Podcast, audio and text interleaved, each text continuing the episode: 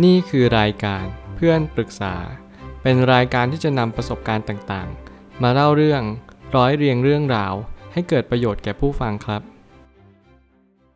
สวัสดีครับ ผมแอดมินเพจเพื่อนปรึกษาครับ วันนี้ผมอยากจะมาชวนคุยเรื่อง คุณมีกฎอะไรในชีวิตประจำวัน แล้วมันเปลี่ยนวิถีทางใดได้บ้าง ข้อความทวิตจากเจมส์เคลียร์ได้เขียนข้อความไว้ว่าไอเดียหรือรูปแบบใดที่มีความสลักสำคัญต่อชีวิตประจำวันของเราบ้าง ตอนที่คุณได้เรียนรู้มัน มีความคิดใดที่เปลี่ยนแปลงหนทางที่คุณกระทำหรือเป็นการสร้างตัวเลือกขึ้นมาใหม่ได้บ้าง ยกตัวอย่างเช่น ความตรงกันข้าม กฎข้อแรก ส่วนเผื่อความปลอดภัย การคิดทวนสองรอบ กฎการหลอมรวมหรือกฎพลัง แล้วมีอะไรอื่นอีกบ้างไหม ข้อความทวิตนี้เป็นคำถามที่ทำให้เราได้ฉุกคิดว่า เราจะทำอย่างไร ในการที่เราจะสร้างกฎในชีวิตขึ้นมา เพื่อให้เราจะมีวิถีทางในชีวิตที่เปลี่ยนแปลงไป ไม่ว่าคุณจะสร้างกรอบอะไรขึ้นมา หรือกฎอะไรขึ้นมาก็ตามแต่ สิ่งเหล่านั้นจะช่วยให้ชีวิตคุณเดินไปตามทางในสิ่งที่คุณตั้งใจเอาไว้อย่างดีเยี่ยม มันเหมือนกับกลายเป็นว่า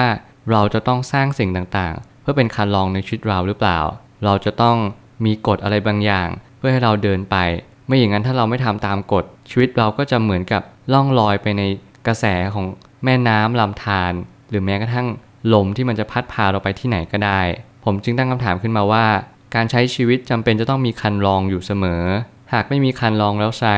ชีวิตก็เหมือนเรือที่ล่องลอยไปตามกระแสน้ำที่ผมเปรียบเทียบการไม่มีคันลองในชีวิต เปรียบเหมือนเรือที่ล่องลอยไปในกระแสน้ำที่ไม่มีทิศทางใดหรือหนทางใด ที่จะดึงรั้งคุณเอาไว้ได้เลย ก็เพราะว่าการที่เราจะเดินทางไปหรือว่าไหลตามแม่น้ำไป สักวันหนึ่งน้ำที่มันไหลไปก็ต้องเจอหน้าผา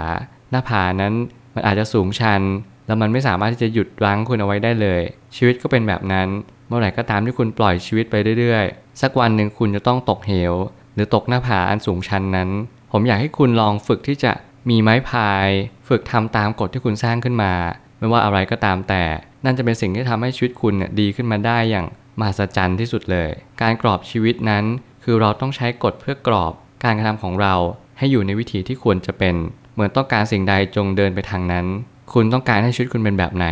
อย่างสมมติผมอยากที่จะมีชีวิตที่มีความสุข สิ่งที่คุณจะต้องกรอบชีวิตตัวเองเลยก็คือ การเดินทางไปในทิศทางความดี คุณต้องมีศีล มีสมาธิและมีปัญญา คุณจะต้องสร้างสิ่งใดก็ได้ที่เป็นกรอบในชีวิตของคุณ ผมใช้ศีลมาเป็นตัวกรอบ ศีลห้าก็เป็นศีลของคารวะทั่วไป บุคคลทั่ว ๆ ไป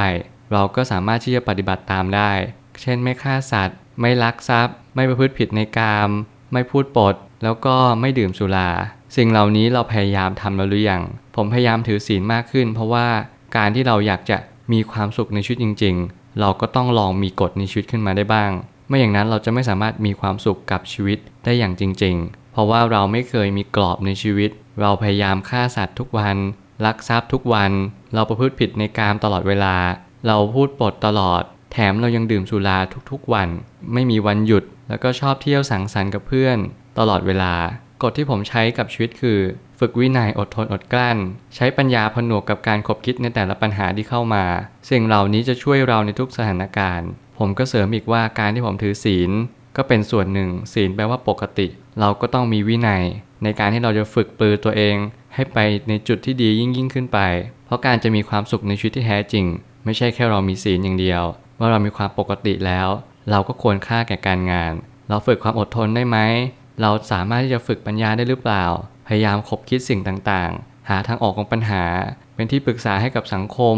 รวมถึงช่วยสังคมให้มีทิศทางที่ดียิ่งยิ่งขึ้น ผมว่าสิ่งเหล่านี้เนี่ยมันทำให้เรามีความรู้สึกว่า เราอยากที่จะมีชีวิตที่ดีมากยิ่งขึ้นต่อต่อไป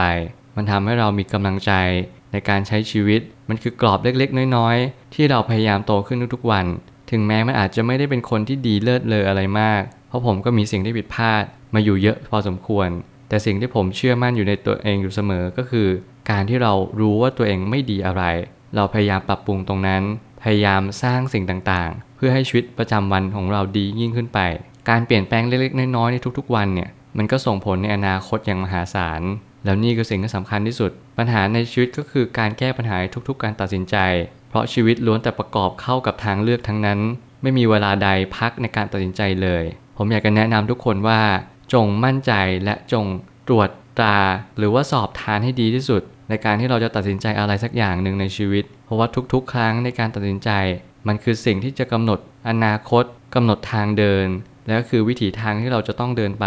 อย่างหลีกเลี่ยงไม่ได้เลย เมื่อไหร่ก็ตามที่คุณเพิกเฉยมัน ชีวิตคุณได้เลือกเดินไปแล้ว คุณจะไม่รู้เลยว่าคุณจะเจอสิ่งเหล่านี้ได้เพราะอะไร หรือแม้กระทั่งคุณจะไม่รู้เลยว่า คุณจะเจอสิ่งที่ดีหรือไม่ดีอย่างไร เพราะว่าคุณไม่รู้วิถีทางแล้วว่า วันนี้คุณต้องการจะเป็นอะไรต่อไป คุณไม่รู้การกระทำที่คุณเลือกเดิน เพราะคุณไม่ใส่ใจอะไรเลย คุณสนใจแต่ว่าฉันจะมีความสุขในแต่ละวันแค่ไหน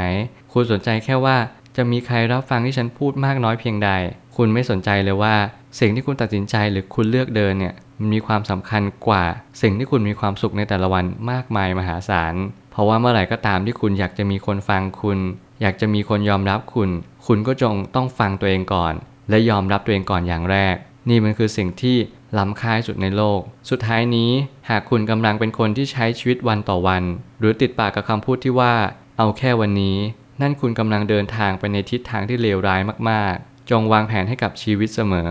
ผมชอบเน้นย้ำแบบนี้อยู่เสมอว่า เราอย่าพูดติดปากว่าเอาแค่วันนี้ และเราไม่สนใจอะไร ช่างมันเถอะ วันนี้มันยังไม่มีอะไรเปลี่ยนแปลง แล้วเราแค่เอาแค่วันนี้นั่นแหละคำพูดเหล่านี้มาสะท้อนว่าเราเป็นคนขี้เกียจ เราเป็นคนไม่ใส่ใจอะไรเลย เรามักจะมองสิ่งต่างๆ อย่างเมินเฉยและก็จืดชืดไปมาก เพราะว่าเรามองว่าสิ่งเหล่านี้มันทำให้เราไม่ได้ดีขึ้นมาหรอก การเปลี่ยนแปลงความคิดเนี่ยนะ การเปลี่ยนแปลงการกระทำหรอกเหรอ สิ่งเหล่านี้ไม่ได้ช่วยให้ฉันดีขึ้นหรอก เรากลับโทษสิ่งต่างๆ ที่มันบิดเบือนตามความเป็นจริง และเราก็สนับสนุนความคิดเรา ที่เรามีอยู่ในวันนี้ว่า ฉันอยากจะทำในสิ่งที่ฉันต้องการ นี่คือความสุขของฉัน และแน่นอนว่าคุณจะมีความล้มเหลว ความผิดพลาด อย่างมหันเลย เพราะว่าคุณไม่รู้หรอกว่า อนาคตที่คุณไม่ได้วางแผนเอาไว้